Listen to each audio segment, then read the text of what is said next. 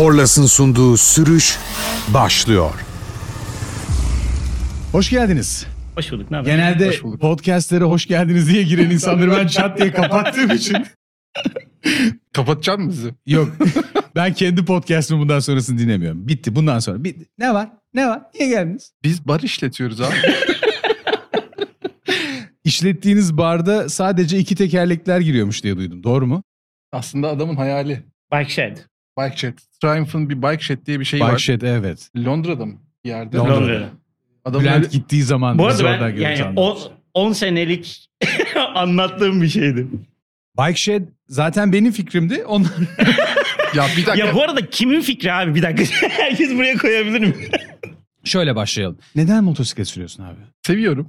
Sadece seviyorum. Evet sadece seviyorum. Bu kadar mı seviyorsun? Yani hayatıma sok- bu kadar sokacak kadar seviyorum evet. Yani sürerken aldığım keyif ve bir parça ben mesela pek müzik de dinlemem sürerken. Hep kendimi, motoru, hayatı seyrederim, dinlerim. Bir yaşam tarzı. Evet. Peki bu yaşam tarzı içinde kaç yıldır ciddi anlamda ya bu benim hayatımın merkezinde diyebilirsin? Yani 94'te sürmeye başladım. 2001'den sonra tam merkezinde diyebilirim sürekli motosiklet. Bir yandan editörlük yapıyorsun, bir yandan Korlas'la birlikte sürüşlerde bütün sürüşü planladığın bir rolün var. Oymak başı. Oymak başı çok iyi. Yaptığın şeyin hayatında bu kadar alan kaplıyor olması sadece sevmenden kaynaklanıyor. Ben açıkçası şu ana kadar neredeyse şöyle söyleyebilirim. Hiç para kazanmadım bu işten. Yani dolayısıyla sevmem, sevmem, sevmesem yapmam yani. Sevmeden yapılacak şey değil. Değil. Motosiklet eğer sürmeyi seviyorsan hayatının bir yerine ne kadar istersen o kadar koyabileceğin bir şey. İstersen az, az sürersin, az koyarsın. İstersen benim gibi her noktaya sürersin, her işin için. Her noktaya koyabileceğin bir şey. Dolayısıyla araba gibi değil. Neden? Çünkü araba buradan çıksam günde bir iki yere ancak gidebilirim. Ama motorla 4-5 yere birden gidebiliyorum mesela. Otomobil bir ulaşım aracı, hı. motosiklet bir tutku aracı. Hem tutku hem de ulaşım. Benim için öyle. Tutkulu uğraşım. Tutkulu ulaşım aracı haline geliyor. Evet haklısın. Aranızdaki bu tanışıklık, birlikte bar işletme durumu. 2010'dan beri galiba. 2009-2010 Evet. değil mi? aynen. O zamandan beri. Adam bisiklete biniyordu. Benim de bir scooter'ım vardı. Biz bir arkadaş grubu hanımlardan izin alarak pazar sabahları bir yerde buluşup çay içmeye başladık. Çengel'de. Çengelköy'de. Çay kana karıştıktan sonra. Aynen. Ben seni 2001 yılından beri tanıyorum ve 2001 yılında da bisikletle olan ilişkini zaten biliyorum. Doğal olarak bisikletten motorlu haline dönmen ne zaman oldu? Artık ben buna basmayayım deyince mi oldu? Benim hobili şeylerim böyle 99'dan fotoğrafı aktif olarak hayatıma soktum. Bisiklete başladığımda abi bu fotoğraf bisikletle çok bağdaşmıyor. Çünkü zaten bisiklet hali hazırda hafif binmen gereken bir şey. Yanında makine taşıyamazsın. Mümkün değil yani motosiklette bile zaten çok zor. Aynen. fotoğraflı, ekipmanlı vesaireydi gezmek. Abi bu bisikletle olmuyor. Muhtemelen benim fotoğraf çekmek için ya da periferimi genişletmek için daha beni tüketmeyen bir şeye geçeyim. O yüzden motosiklete geçtim. O yüzden ilk hani fotoğraf gezileri için işte motosiklet aldım. Ondan sonra gezileri insanlarla yapmaya başladığında fotoğraf eridi. Çünkü insanları bekletemiyorsun. Ya da abi şu, dur şuraya da bakayım falan diyemiyorsun. O böyle eridi. O yüzden biraz daha kendime sakladım fotoğraf tarafını. Abi zaten eğlendiğimiz insanlar var. Niye onlarla beraber vakit geçirmiyoruz? Zaten motosiklet kendi başına eğlenceli. Senkronize yüzme gibi ya da beraber bir şey yapma gibi, jam gibi düşünebilirsin şeye. Eğer iyi motosiklet kullanan birileriyle sürüyorsan tek başına sürdüğünün haricinde toplamından daha büyük bir eğlencesi var beraber motosiklet sürmenin. O yüzden grupla gezmek, arkadaşla sürmek daha eğlenceli. Motosiklete neden başladım? Fotoğraf için başladım. Bugüne kadar duyduğum en ilginç yanıtlardan biriydi. Ama Eren'den bekleriz onu bir yandan da. Çünkü hani dediğim gibi adam uzun zamandır tanıyorum. O zaman da gerçekten çok ilginç bir adamdı. Peki aranızdaki bu birlikte sürme durumunda ikinizin de sosyal medyada ciddi anlamda nevi şahsına münhasır kişilikleri var. Gerçekten öyle insanlar olduğunuz için de nevi şahsına münhasır kişilikler olarak kendinizi ortaya koyabiliyorsunuz. Gerçekten keyif aldığınız şey viraj yapmak mı, toplu sürmek mi, uzun yol mu, her şey mi ne anlatırsın? Sürekli biz ikimiz görünüyoruz ama işte bir arkadaşımız daha var Volkan Pencüse. Mehmet var yine beraber sürdüğümüz ve aslında uzun zaman beraber Salihli'ye başka yerlere gittiğimiz. Biz aslında buzdağının görünen yüzüyüz. Yani Sancho ve arkadaşları diye ben mesela şey koyarken, kimlik koyarken gerçekten kendimi düşünerek değil de And Friends tarafı yani var. Frans desek çok havada kalacak. evet Friends desem çok havada kalacaktı. Yani Sancho'nun arkadaşları Bir de orada ben- trademark var abi Friends'de. Evet. olabilir. Ben ve arkadaşlarım kısmında biz iki kişiyiz şu anda görünen. Aslında bu büyük bir kitle. Kapımız da herkese açık. Yani bu bir şey gibi değil. Kapalı değil. Ya kapalı bir arkadaş grubu değil bu. Ee, herkes bizim arkadaşımız olabilir. Şu anda Sancho and Friends olarak konuşuyoruz mesela. Arkın Çelik olarak değil de. Bak şaşıracaksın biz seni misafir ediyoruz burada. Farkındaysan masanın yanında oturan benim zaten yani. Abi oraya geçebilir miyim? Sancho and Friends dediğin zaman kimsenin eşek olmadığı bir yerdeyiz. Herkes rahatlıkla kendini iyi hissedebilir. İsim nereden geliyor? Şimdi şöyle, Düşündük. E, şöyle şimdi Cervantes'ten gelmediğine eminim. Cervantes'ten geliyor. Sancho oradan geliyor. Sancho Panza. Şimdi ben skuterlara çok meraklıyım. Biraz da 99'ların sonunu hatırlarsın. Biz yaşlardaki insanların çok kolayca büyük motorları alabildiği dönemler değil. Ben bu içimdeki motosiklet şeyini, tutkusunu daha çok skuterlarla gideriyordum. Ama skuterların egzantrik modellerini alarak ya da binerek. Sonra bir geziye çıktık Almanya'da. Ben yine tabii bütçeyi de çok denk- denkleştiremediğim için bir, bir arkadaşım bayağı bir motosikletle geldi Brüksel'den. Ben de gittim e, illa düşük bütçe tutacağım diye bir tane scooter kiraladım. Tabii o adam yavaş gidiyor. Ben arkasından bunu, bunu bu yetişmeye arada çalışıyorum. Sinan'dan gerçekten bekleriz yani. Ben arkasından yavaş gidiyorum falan. E, Sonra o gezinin hikayesi işte Don Quixote ve eşeğiyle Sancho Pan- Panza'dan kaldı aslında Sancho. Senin arkadan takip etmenden kaldı. Aynen öyle. Da- Daha doğrusu Çok onu, iyiymiş. onun benim arkamdan 90'la gelmesinden kaldı. Seni toplayabilmek Aynen için. öyle. Çok iyiymiş Boyun ama. fıtığı falan oldu adam. Yazık ya. Çünkü o İlker mi bu arada? Onun, onun spor bir motosikleti vardı. Bir de kendisine rahat olsun diye bir beden büyük bir kask almış tamam mı? O karşısından gelen Kaskla bunu yapmıyoruz bu arada. rüzgar şeyi yastığına dayanamayınca adam böyle sadece kendi kafasını taşıyınca burası böyle fıtık fıtık oldu boynunda. böyle bir hikayesi var yani. Toplu sürüşlerde grubun genelinden daha yavaş giden bir motorunuz varsa öndekilere boyun fıtığı yaşatma durumunuz var. E, onları zaten biz genelde arkaya atıyoruz. Ama o dönemler çok geçmişte kaldı. Biz 2010'dan beri bayağı hızlı motorlara biniyoruz. Çok hızlı gidiyorsunuz Hız, bir hızlı sürmüyoruz ama biraz yüksek Ya şeyde şöyle gidiyoruz. yani ben riskli ya da işte ulan ne yapıyor bunlar bir acayipler falan şeyini hiç yakıştırmadım kendimize. Çünkü Evet, öyle evet. sürmüyoruz. Hakikaten öyle değil. Darlık Chronicles, Sancho and Friends dışarıdan bakıldığı zaman çılgınlar. Öyle mi? Bilmem. Yani ben bakıyorum ben çılgın olduğunuzu düşündüğümü söylüyorum. Yani sonuçta sen Evet. böyle Tamam, düşünemezsin diyebilirsiniz. Tamam şöyle çılgınız ama öngörüsüz değiliz. Yani içimizden her- Hesaplı çılgın. E, evet şimdi Türkiye'deki en büyük problemlerden bir tanesi öngörüsüzlük. Yani bir sonraki sahnede ne olacağını kestirememe özellikle trafikte. İşte her gün görüyoruz bir sürü Instagram sosyal medya hesapları var. Böyle deli deli şeyler oluyor. Takla atılmayan gün yok arabayla. Her gün İstanbul'da 10 takla falan var. Ben benim takip ettiğim hesaplarda. İstanbul trafiğe bakabilirsiniz. Bu öngörüsüzlükten kaynaklanıyor. Biz öngörüsüz olmadığımız için çok şükür kendimizi koruyarak bir çılgınlık mertebesindeyiz. Yoksa deli, deli dumrul gibi gitmiyoruz tabii. Deli dumrul gibi gitmekten öte dışarıdan zaten müziği duymayanlar için dans edenler delidir ya. Evet. Sizin duyduğunuz müzik bizim dışarıdan duymadığımız bir şey olduğu için yani kaskın içinde müzik Evet, dinlemiyorum motoru dinliyorum diyor Hı hı. adam. Yani gittiğiniz yolda o sürüş sırasındaki bütün çılgın görünen şey bir motosikletin becerikliliği. Hı hı. İki sizin bunu kullanabilme yeteneğiniz. Ne kadar zamandır ciddi anlamda kendinize ve sürüşünüze yatırım yapıyorsunuz? 13-14 yıl. Eğitimler, kendini tabii. geliştirme, çok eğleniyorsun vesaire gibi görünüyor da sen ciddi analitik düşünen bir insansın. Çılgınlık düzeyinde detaycısın ve bu kadar detaycı yaklaştığın bir konuda da bu kadar iyi olman bence son derece doğal. Ya bir de orada şöyle bir şey var. Motosikleti mühendisliğini takdir edebildiğin bir ürün olarak, bilgi birikimi olarak, insanlığın ürettiği bir şey olarak, meta olarak bakarsan takdir edebileceğin sağını solunu ayrıca detayla merak edip araştıracağın, öğreneceğin bir şeye çevirirsen çok daha iyi anlar, değerlendirebilir, karşılaştırabilir hale geliyorsun. Motorlarla ilgili işte şunun nesi var, bunun nesi var, bunu neye göre karşılaştırırsın falan diye konuşuyoruz ya atıyorum. Motosiklete ilk kez oturduğumda aa bunun gidonu biraz daha genişmiş çünkü ben böyle böyle hissettiğimi böyle sürekli her motorda tekrar edersen tekrar sorgularsan bunun nesi farklı nesi farklı dediğinde demek ki bunun şusu var ve buna dönüşecek diyebildiğin bir şeyi daha motoru sürmeden ya da işte biraz sürdükten sonra ikinci saatinde bunu hissederim diyebileceğin bir farkındalığa varıyorsun. Aslında o eğlenceli. Beni mesela cezbeden şey bütün bunlara karşılaştırabilir, analitik bir düzleme koyabilecek bir haritalandırma şeyi gibi bakıyor. Sen yaptığın işi hayatını yaşadığın tarzdan Tabii dolayı hepsine, yapıyorsun çok yani net bir şekilde. Her Cihazlara da şey. öyle bakıyor. Yani çok güzel bir saat tamam mı? Hani mekanik işte fine instrument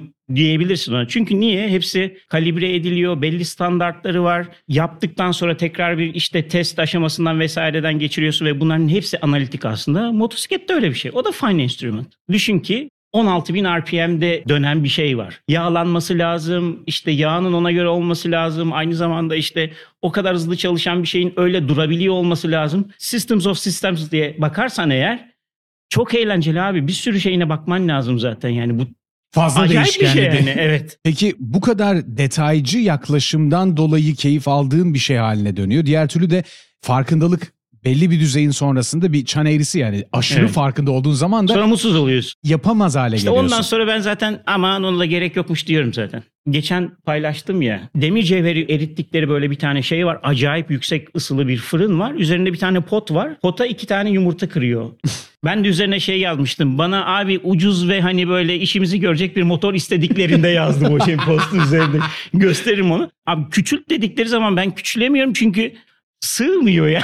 Benim konteksim geniş. Zaten küçük motoru da kullanamıyor. Evet. Hacim, hacimsiz Ah motor.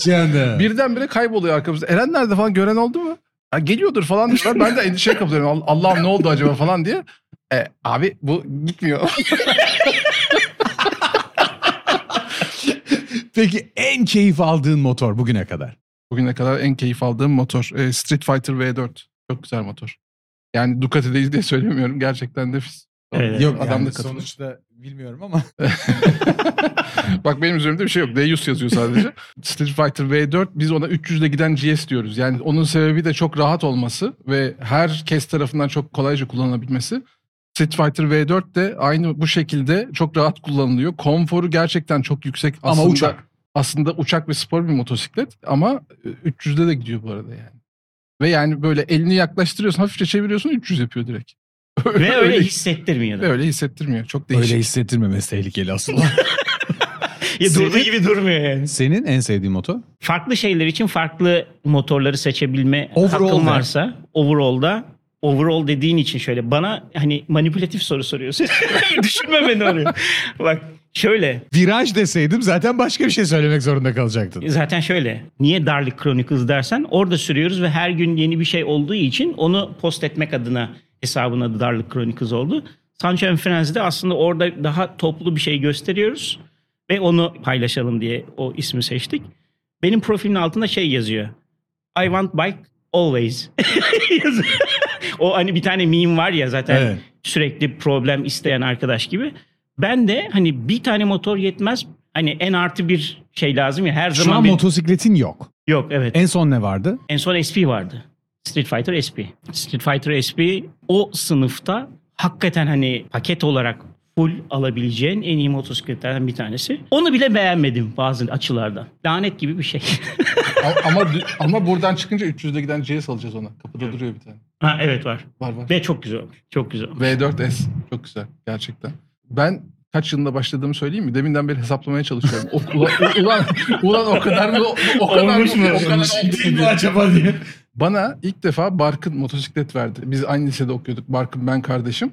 1993 yılında kardeşimin çok isteğiyle Barkın dedi ki ben ve kardeşime ya dedi benim eski bir tane Honda Kinetic var alın siz bunu kullanın dedi. Tabii o güne kadar Barkın onu sürekli düştüğü için en son sıkılmış böyle siyah sprey boyayla boyamıştı. 93 yılında başladım 30 sene olmuş. 30 yıldır motosiklet Evet üstündesin. 30 yıldır motosiklet üstündeyim kabaca. Benim motosiklete bağlılığım vesaire işte bunu daha çok amatörce yapmam böyle bir yandan da profesyonelce yürüyor. Maddi bir geliri yok ama manevi olarak her ne istiyorsam ona binebiliyorum'a dönüştü. Dolayısıyla şimdi binmem gereken o kadar çok motor ve biraz da YouTube'e ağırlık, ağırlık vermeye çalışıyoruz. Ee, Eren de sağ olsun yardımcı oluyor. Dolayısıyla binmem gereken o kadar çok motor var ki kendi motorumu Pikes Peak'e çevirdim V4000 sıradaya. Hmm.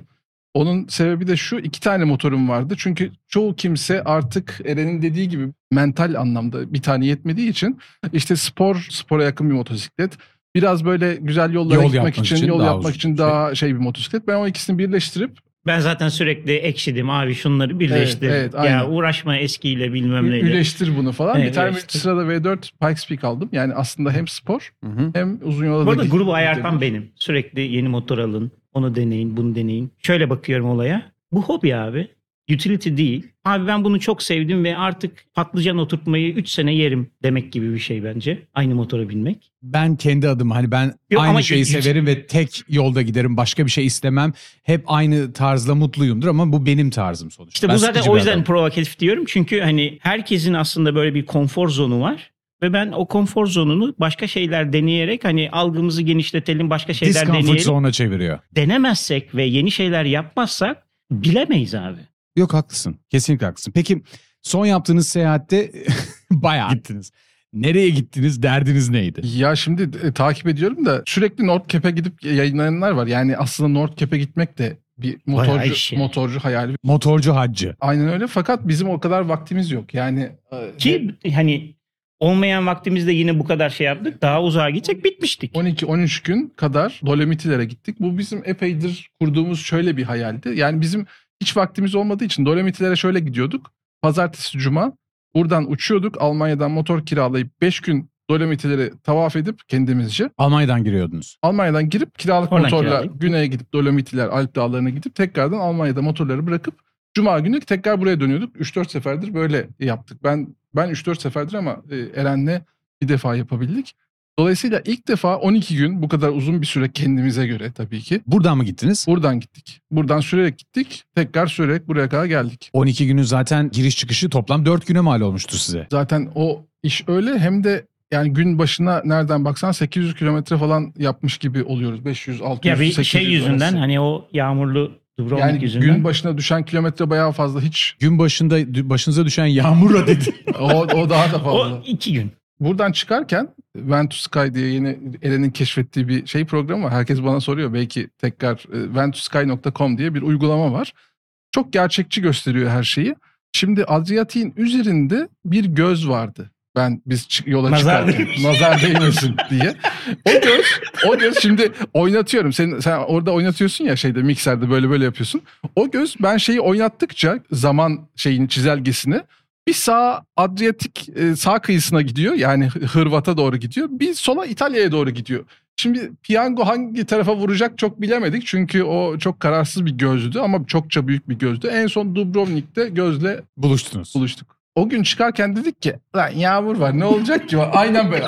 Yani bir süreriz çekeriz yağmurlukları yemediğimiz şey mi falan. Ancak 90 kilometre dayanabildik. Çünkü en son selin... Mayo giydiniz ondan yok, sonra. yok selin içinde kaldık yani. Şu kadar şeydi dediğinde su. Hı hı. Su geçişi hani böyle şey oluyor ya hani abi fotoğrafını çekelim böyle bir köprünün üzerinden ya da işte şeyden. En son durduğumuz benzincide bir buçuk saat durunca abi yok daha gidemedik. Bizim arkadaş beyler ben otel ayarlıyorum diye başladı. Bir de şöyle yağmur şu kadar etkili. Mesela hani şey dersin ya abi motoru saçağın altına koyayım bir şey olmaz falan. Abi öyle ortada bırakıyorsun yokmuş gibi. Çünkü yapabileceğin hiçbir şey yok. Gölge yok. Saçak yok. öyle düşün. Açıktasın. Evet evet. Yani bir benzinciye sığındık ama benzincinin altında bir sürü kimse sığınmıştı. Biz motorları açıkta bıraktık. Yürüye yürüye saçağın altına kendimiz girdik yani. Kullandığınız Zaten- motorlar neydi orada? Kullandığımız motorlar bir tane Speed Triple 1200 RS çıplak sınıfının Triumph'ın. Tam yağmur için en güzel en bir de Street Triple onun küçük kardeşi sarı civcivimiz 765. e, 765 RS. İkisi de yepyeni yani Corlas tarafından açıldı bize bu motorlar. Yani sıfır olarak verildi. Bir de tabii lastik sponsorumuz Motolastik'ten de bahsedeyim. Sağ olsun Köksal bize her zaman lastik anlamında de- destek oluyor. Biraz uzun da yansın istedik lastikleri. Çünkü biz bu motorlardan daha önce satın aldık. Ve Evet, ilk ben- çık- ben- ilk çıktığımız lastiklerle e, Volkan da aldı ya şey. Evet Triple. 765. İlk lastiklerimizi 3000 kilometre falan bitirdik biz. Hmm. Normal darlık yollarında 3000 kilometrede bitti. Dolayısıyla bizim kabaca yolumuz 5000-6000 kilometre arasıydı.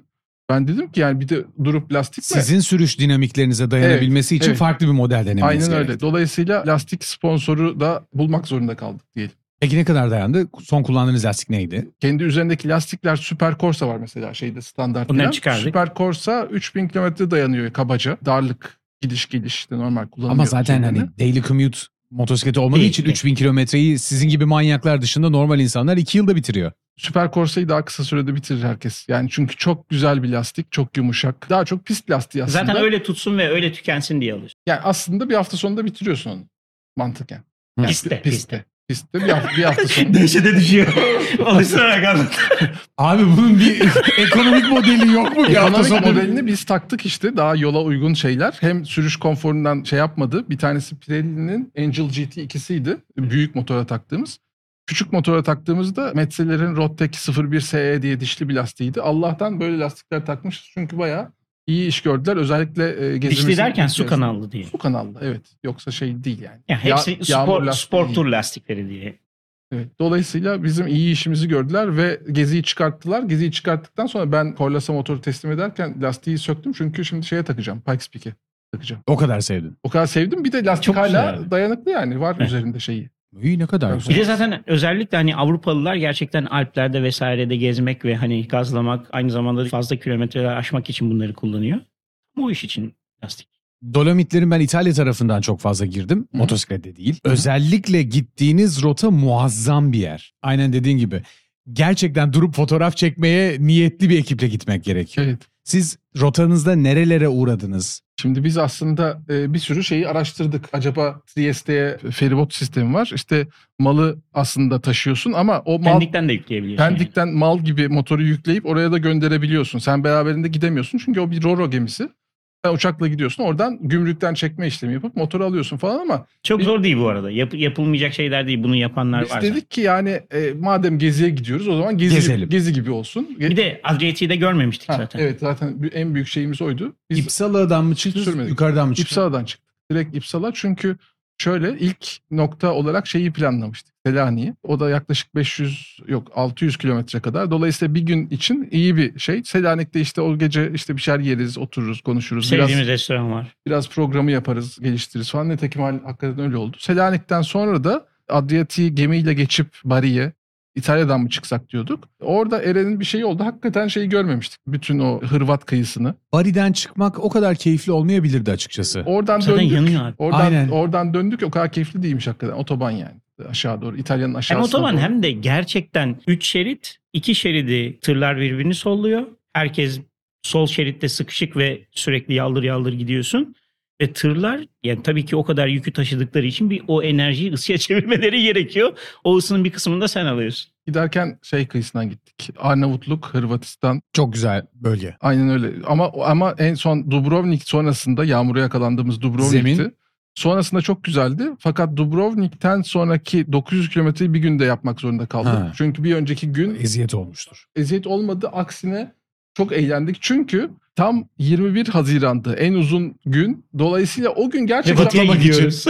gerçekten bitmek Gün bitmiyor. bilmedi. Gün bitmedi. Çok güzeldi. Hiç unutamayacağım bir gün oldu benim için o gün. Yani 900 kilometreyi gerçekten ya yine yap deseniz yine yaparım ben. Gittiğiniz rotalarda özellikle mutlaka geri dönmek istiyorum, burayı yeniden yapalım diyeceğiniz bir yer var mı? İşte o benim 900 kilometre yaptığımız yerde birkaç farklı yolu tabii yapamadık 900 kilometre yapmamız gerektiği için. Ben Hırvatistan ve Slovenya, Slovenya'yı da çok hızlı geçtik. Slovenya'yı bir buçuk saatte falan geçtik. ya. Öyle şey, Huf diye bitti. Bir geri dönmek isterim. Çünkü Dolomitlere epeyce gittik. Kiralık motorlar, şimdi kendi motorlarımızla. orası kalabalık da artık yani. Gittiğiniz Başka tarih bir yere gitmek lazım. de. Ama oranın da başka tarihleri aslında müsait değil. Çünkü bazen gerçekten yağmurdan, kardan vesaireden. Doğru hiç yağmura yakalan. De yoktu. Yok bir gün bir gün yine yağmur Bir gün yağmur yağdı evet. Hırvatistan'ın o kıyısına tekrar bir gitmek isterim açıkçası. Güzel zamanlar. Şeyi ama ben merak ettim şimdi. O Puglia tarafını ben çok merak ediyorum. O Lecce, Pug- Puglia, o e, İtalya'nın en güneyi. Oralar nasıl? Sen motorla mı gittin? Motorla gitmedim. Ya benim bütün seyahatlerim ailemle birlikte Evet, olduğu aha. için doğal olarak çocuk çoluk hep beraber Evet, aha. 5000 kilometre 10 bin kilometre yolların hepsi arabayla. Tamam. Buralarda ne kadar güzel motor Eğlenceli kullanılır diyerek. arabayla mı? Hayır. Aileyle diyorum sana. Puglia bölgesinde motosiklet kullanacaksanız dediğim gibi mutlaka Eylül sonrası, Hı. Nisan öncesi. Yağmur çok fazla ol- olmuyor zaten ama güzel rotalar çok güneyde. Hı hı. Yoksa Bari'den itibaren dümdüz yol var sadece. Evet, evet. Kenarları kullanmak Evet. lazım. Eski yolları kullanmak lazım. Orada da yine multi gibi bir motosiklette gitmenizi öneririm. C triple, speed triple yok sağ olun. Oralarda değil yani. Benim sevdiğim, en sevdiğim yer hep İtalya, İs- İsviçre arasında Hı hı. Como ve üstü Hı. oldu. Garda'nın çevresi de Hı hı. motosiklet için çok Evet, güzel. evet. Ben Garda'nın çevresini şeyle arabayla yapmıştım da güzel hakikaten. Ee, Ama orası da sıcak Hoş. olursa yine e, Her yer sıcak yukarı abi. çıkarmayın.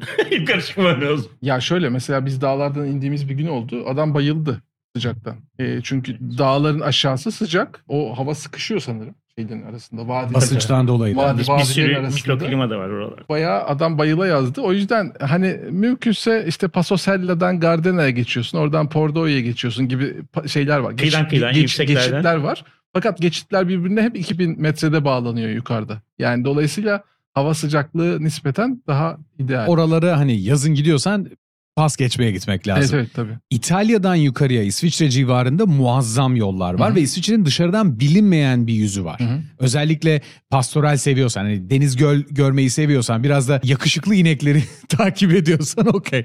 Çok keyifli olabilir. Avrupa dışında Türkiye'de gitmeyi en sevdiğiniz yerler nereler? Ya biz dediğim gibi zaman yoksunuyuz bir anlamda. Hani ailemiz, şeyimiz vesairemiz İşler güçler. işler güçler sonuçta yakamızı bırakmıyor. Dolayısıyla biz daha çok batı tarafında kalabildik. Yani ben hiç doğu tarafına geçemedim kendi adıma. Geçmek isterim. Nereye gitmek isterim? Mesela böyle bir Malatya, Erzincan, o Fırat Vadisi, e, Kemaliye'ye doğru gitsem. Yani Nisan'da Mayıs'ta olmaz. yani ilkbaharda ancak oralara Ya evet. gidersen rahat edebilirsin. Yine sıcak yüzünden.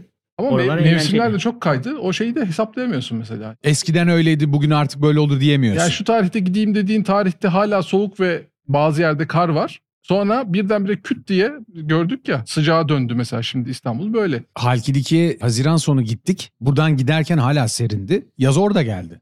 Çok net bir şekilde. Arabaya bindiğimde geçen gün 46 derece gördüm ya. Saçmaylık yani. Bu arada Halkidiki'ye gidecek olan arkadaşlar için Halkidiki çok güzel. E, sen de gittiğin için biliyorsundur. Tamam kıyılar güzel işte parmaklara gidiyorsun oradaki üç parmağa. Hatta o dört olacakmış da olamamış oradaki şey yüzünden. Gölün durumu yüzünden. O üç parmağa gittiğinde bir de oranın dağı var tepesi. Hı hı. E, gittim mi bilmiyorum Arnea diye bir kasaba var. Çok güzel. O yollar var. dağların dağın etrafında dolaşan yollar da çok güzel. Hani motorcu arkadaşlar giderlerse bir dağa doğru bir çıksınlar. Dağ tarafı daha temiz, daha az insan var. Bir yandan Evet. da yollar daha iyi. evet, Bir de ağaçlar yolların üzerini kapatıyor. Çok güzel. Evet, tam motorcu Yani- cenneti. Buraya da yakın. Evet evet. Çok yakın. Yani bu kadar yakında ben bu kadar güzel yolların Göcek Kaş arasını çok severim. Hı hı. Gerçekten muazzam yoldur. Evet. Ama bu mevsimde yani bırak arabayı hani uçakla anca gidilir oraya. Ya bir de orası şey de yani sonuçta bütün tatilciler senin gittiğin ve eğlenceli bulduğun zaman da oradalar ya. Ben Uskumruköy'de oturuyorum. Özellikle hafta sonları yazın mangalcı trafiğinden biz saati belirleyerek eve gidip çıkmak zorunda kalıyoruz sürekli. Şimdi aslında mesela Yunanistan'a güzelleme yapıyoruz ama Türkiye epeyce büyük bir yer. Dolayısıyla zaman Ege. kısıtı olan insan için Kemaliye'ye gideyim deseniz yani bir iki gün yolda motosiklette sürmek zorundasınız. Dolayısıyla o yüzden hani Yunanistan çıkıp e, 4-5 saatte gidilebilen bir yer. O yüzden İstanbul'a yakın olduğu için güzelliyoruz. Yoksa Türkiye'de çok güzel yerler var. Yani motosikleti buradan bir yere göndersek, oradan Mesela, hareket etsek evet, daha evet, mantıklı olabilir. evet, yani, yani- mesela Umut, Bülent hep beraber Urfa'ya gittiler. Hı. Urfa'ya gittikleri zaman motorları Adana'ya gönderdiler. Hı. Adana'dan çıktılar Evet, mesela. evet. Onların Geçen yaptığı yol, konuştuk onu. onların yaptığı mantıklı hareket. Diğer türlü buradan oraya kadar gitmek için zaten minimum iki gün üç gün geçirmen gerekiyor yolda. Sürekli gidebilmek, ortalama bir hız tutturabilmek için de otoban kullanmak zorundasın. Aynen. O da Ona keyifli değil. eğlenceli değil. İşte hep bizi 3-4 motorla görenler ya ne uğraştınız buraya kadar işte bir e, Viyana kiralayıp gelseydiniz işte hep beraber. Motor çok keyifli. Yollar Türkiye özelinde çok keyifli. Ama her ülke genelinde diyeyim otobanları geçmek her zaman keyifsiz. Çünkü işte dümdüz belli bir hızı tutturup bir yere varmak için sürüyorsun. Bunu dediğin gibi daha pratik yöntemlerle hall halletmek mümkün lastik, olabilir. lastik tüketiyorsun. Hızlı bitsin diye işte hızlı gittiğin için daha fazla benzin tüketiyorsun. Ekonomik olarak da değil, yeşilci de değil bakarsan yani. Mantıklı olan şey be- bence Murat'ın yaptığı, Murat Yazıcı'nın yaptığı. Türkiye'yi görmek istiyorsan, tanımak istiyorsan kardeşim yoldan gitmeyeceksin. Şimdi ben senin şeylerini dinledim programlarını. Ee, Murat Yazıcı'nın gezileri eşlerin en korkmadığı programlar şeylermiş, gezilermiş. Çok Vallahi bizimki de öyle. Zaten Çünkü, sadece yolcuyuz. çünkü herkesin özelinde değişir ama bizim kafamızda yolda olmak aslında çok özel bir şey. Dolayısıyla onu anlık kendi aramızda tamam bir sosyal sayfamız olduğu için e, orada da paylaşıyoruz ama bizim aklımızda çok güzel özel yerler bırakıyor. Bunu orada gidip başka bir şeyler şey yaparak değil de yolda olarak gerçekleştiriyoruz bu eğlenceyi. Dolayısıyla hani Murat Yazıcı'nın iddia ettiği gibi bir tek grup o değil yani. Sözle ifade edilemeyen deneyimler var. Bunlardan en önemlisi zaten senin motosikletle o anda yol üzerinde giderken yaşadığın şey. Çünkü durduğun zaman yeniden hareket etmek istiyorsun. Ertesi gün yapacağın yolu tasarlıyorsun. Evet. Akşam da oturup dinlenmek değil aslında bir sonraki güne mental olarak, fiziksel olarak yeniden hazırlanmak için yaptığın bir şey. Sadece sürmeye hazırlanmak için verdiğin molalardan söz ediyorsun. İşte gece sürmeyi sevmiyorsan. Ben gece sürmeyi çok severim bu arada. Göcek'ten yine işte bir yerlere uğradık, bir şey oldu, sıcak oldu Yok vesaire şeyden falan. kaç tarafından Göce'ye Heh, dönüyoruz. aynen. Aşağıya indik. Artık birimizde daha karanlık vizör mü vardı? Çoğumuzda karanlık vizörler Ha. var. Ge- geceye kaldık yani göceğe Hı hı. inerken. Dip dibe hani birbirimizin farını da kullanarak böyle Snake'de hani böyle bütün o ekranı doldurursun da sonra kuyruğun arkasından gidersin ya. Çok İşte Sinan arada tam erenlik havalar dediği şey bu benim böyle hani dinamik range'in yüksek olduğu ve hem görüyorsun hem artık aydınlattığın yerlerde daha fazla detay görüyorsun. Karanlık yerlerde artık hiçbir şey periferinin dışında kaldığı için onu görmüyorsun. Önündeki stopu görüyorsun falan. Böyle çok meditatif beraber aynı şeyi yapıyorduk ve böyle bir 45 dakika falan gittik yani. Tam hava kararmadı ama böyle tatlı tatlı o yolu alıyoruz. Beraber mo- motosiklet kullanmanın imgesi aklımda her zaman gözümün önüne gelen şey o. Böyle beraber birbirinin farına da Olabilecek bakarak. en üst deneyim bu. Aynen. Aynen. Ve çok güzel. Bir de hani hava çok güzel. Bak anlatmaya başladığı zaman ben hemen hatırlıyorum. E, kaç sene geçti? 10 sene geçti. 10 sene geçti. Gece kullanmayı severim dememin temel nedeni bu. Çünkü senin dikkatini dağıtabilecek. Hiçbir şey yok. Hiçbir şey yok tamam. Büyük bir risk alıyorsun çevreyi görmediğin için belki Ama ama, sürüş- aydınlatmayı o yüzden kullanıyorsun ve dikkatin de yukarıda. Yani şöyle akışta kaldığın böyle başka bir şeyi görmediğin ve böyle modern insan olarak aklında bir sürü problem var ya hani işte de var, başka şeyde de var. Kendinle de zaten şey yapıyorsun, uğraşıyorsun. Bu seni tam böyle survival'ın bir köşesinde meditasyonla belki yapabilirsin. Ben bilmiyorum. O deneyimi bilmiyorum yani. Motosikletle bunu yapabiliyorsun abi. Çünkü başka bir şey yapmana imkan yok. başka bir şeye odaklanman mümkün değil. Aynen. Çok güzel. Hayatta kalmak Yani için benim işte iç sesimi dinlediğim şu anda dinliyorum ya. Sürekli duyduğum ses de şu anda çok yabancı geliyor bana kendi sesim ama dedim ya sana en sevdiğim ses Hı hı. iç sesim diye. Orada da hep kendimi dinliyorum. Bir de son 4-5 yıldır bulduğumuz en güzel şeylerden bir tanesi de intercom. 17 öncesinde alsaymışız çok daha iyiymiş ama tabii o zaman da öyle, böyle bir gelişim yoktu herhalde. bu, bu kadar kadar, me- mesh üzerinde Evet, hep evet. beraber yani hani- o mesh sistemi bizi bambaşka bir boyuta taşıdı. ya her şey çok iyi de bu adam gülerken ben orada olmak istemiyorum abi. yok yok onun gülüşü iyi, iyi geliyor hepimize. Bütün motosiklet firmalı üreticilerinin kaçırdığı çok büyük bir yetenektir kendisi. Her türlü hissiyatı motor üzerindeki o kadar gelişmiştir ki. Hani bir şeye basarsın test cihazında sana tarrrrt diye bir şey çıkartır ya işte şu şu Rapor. kadar, bu bu kadar, işte şunu ölçtüm bu kadar. O kadar sana detaylı bir rapor verebilir. Çok büyük bir kay- kaybıdır. Fabrika üreticilerinin adam bence. Yani adamın Çünkü hissiyatını bir de anlatabiliyor. Bak dinliyorsun şimdi. az önce beden farkındalığının ötesinde bunun fiziksel olarak bütün uyumunun farkındasın. Bu metacognition düzeyinde yani kolay kolay anlatılması mümkün olmayan bir yerde. Gerçekleşen şeyi analitik olarak işleyebiliyorsun. Yaptığın işin de temelinde bu var bir yandan. Bu kadar ciddi veri işleyebilmek. O yüzden sendeki sensör datasının feedback'i çok ciddi bir big data yaratıyor. Ama bunu anlamlandırabilmek önemli olduğu Bir de için tarif zaten. etmek zor. O yüzden de mesela hani arada sürekli böyle durup şey yapıyorum. Ya lan acaba doğru sıfat ya da işte onu tanımlayacak şey o mu diye. Bütün o düşünce katarını doğru ve hani mesajı kaçırmayacak ve hedefi kaçırmayacak şekilde sıkıştırmak da zor. Yani daha büyük bir şeye ihtiyacım var. İyi ki zor. ki ben iş yapabiliyorum öyle düşünün. evet, evet. Keyif bir başkasıyla paylaşıldığı zaman artan bir şey. Sizin gibi bir ekiple beraber sürmenin keyfi muazzamdır diye düşünüyorum. Çünkü zaten tek başına zevk aldığın bir şeyi beraber yaptığında senin kadar keyif alan bir ekip var diyorsunuz.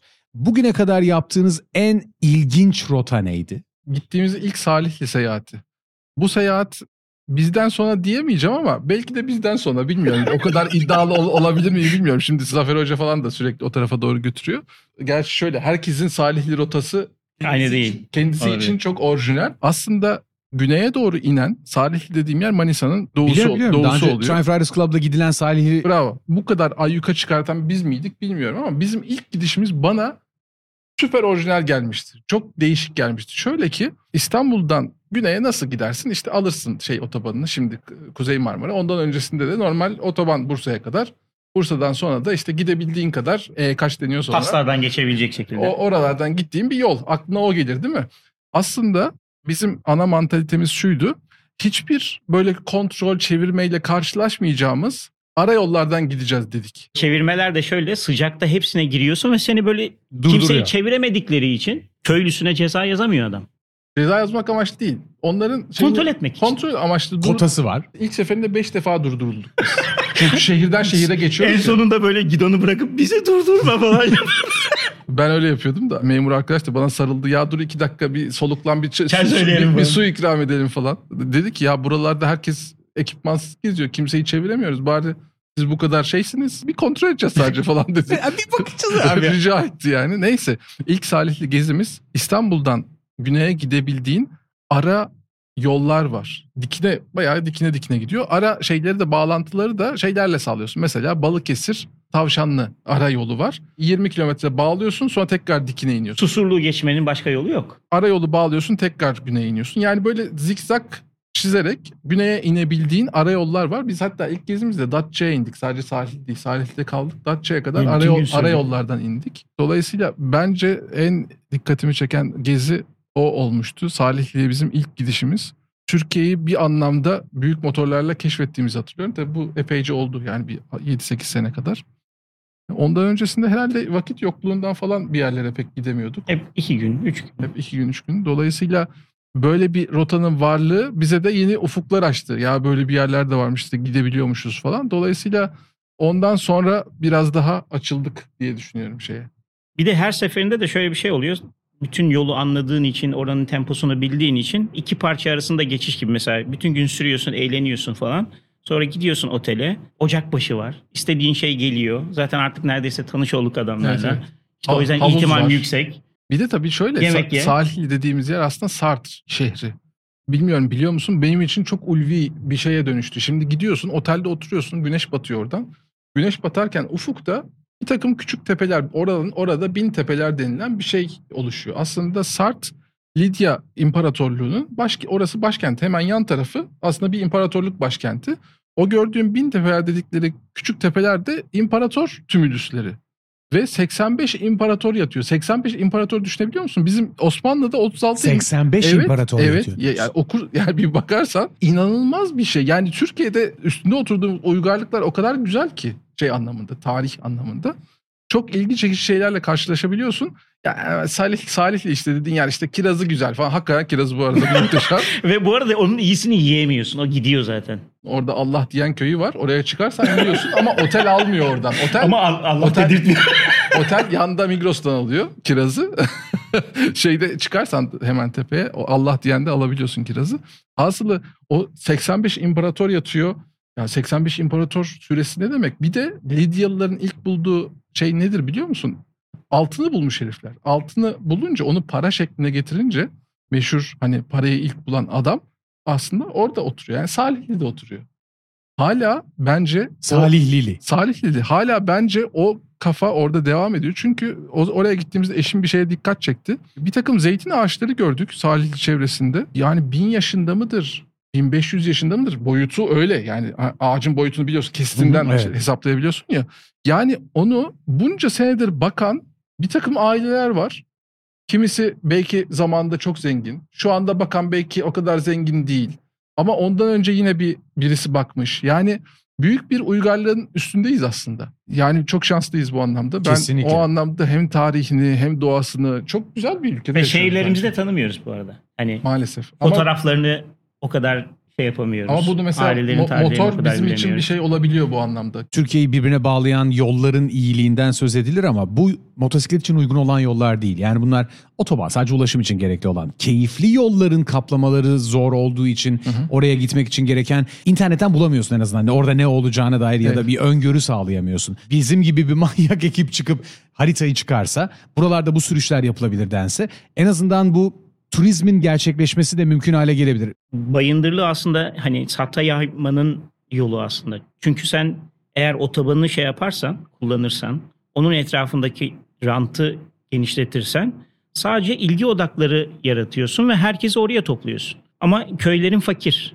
Oradaki insanlar da artık göç etmek zorunda ve orası da daha da kimsesizleşiyor. Kimsesizleştikçe yolları daha kötüleşiyor. Kötüleştikçe sen gitmiyorsun. Böyle bir Kısır fasit döngü. daire terk ediyorsun orayı. Aslında senin orada yani. Abi gitsen senin Orada köyün bir köy olacak. var uzakta birebir burada Evet gerçekleşiyor. evet. Yani Şimdi Uludağ'ın yol iyi olsa güneyinde önümüzde yine büyük bir fırtına gördüğümüz için şeye saptık. kısa keselim bizde deyip, sabit rota yok. evet kısa keselim deyip sağa doğru saptık. Valla demir demir kazık mı? Tam ismini hatırlayamıyorum. Çok değişik bir vadiden Uludağ'ın güneyinden e, belki herkes arkadaşlar bilirler. Uludağ'ın güneyinden giderken bir köyde durduk. Köy o kadar güzel ki böyle bir tepe, tepenin altında gölge atmış e, şey tepesindeki o e, dağımsı oluşum. Dolayısıyla sıcak bir ara vermiş durumda. Kahvede oturuyoruz. Bizi karşılayan beyefendi dedi ki işte arkadaşlar dedi buradaki e, geçim kaynağımız emeklilik. Köyümüzün geçim kaynakları arasında emeklilik dedi. Dolayısıyla birinci sırada emekliliğin olduğu Geçim kaynağı. Kuzey Ege bölgesi olur mu? Yani çünkü o, o kadar güzel bir noktadayız ki her şey var. Ya herkes terk etmiş, herkes Bursa'ya gitmiş. Dediği gibi bayındırlık olarak gerçekten bir bir hata var yani. Her, her herkesi tek noktaya topluyor. İşte Şey, yolların sistem. otoban olması da onun bir şeyi yani. O-. Otobanlaşma tabii hani hızlı ulaşım için iyi bir şey ama Olsun da diğerleri de olsun ki Evet. oraya gidebilelim yani. yani o diğer yollar da güzel olsa daha fazla turist çekse geçim kaynakları arasında emeklilik değil de turistik köy sonuçta hani Şirince diyorsun.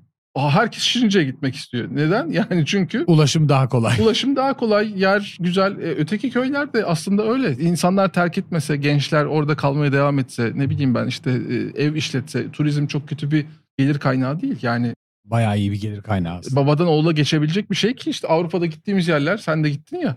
Hep öyle. Yani babadan oğula geçen adam otel işletiyor kaç değil, Yüz 100 yıldır. otel Evet. işletiyor yani. Aile işletmesi. Sizinle yol yaparak muhabbete devam ederiz. Ama sürüşe konuk olduğunuz için özellikle çok teşekkür ederim. Bugün gerçekten çok keyifliydi. Sen bizim nereye gidiyor bu adamlar scooter'la bir geziye gel bizimle.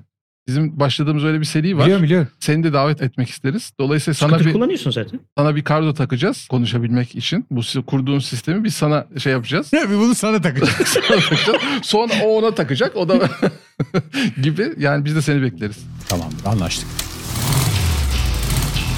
Korlas'ın sunduğu sürüş yeni bölümüyle devam edecek.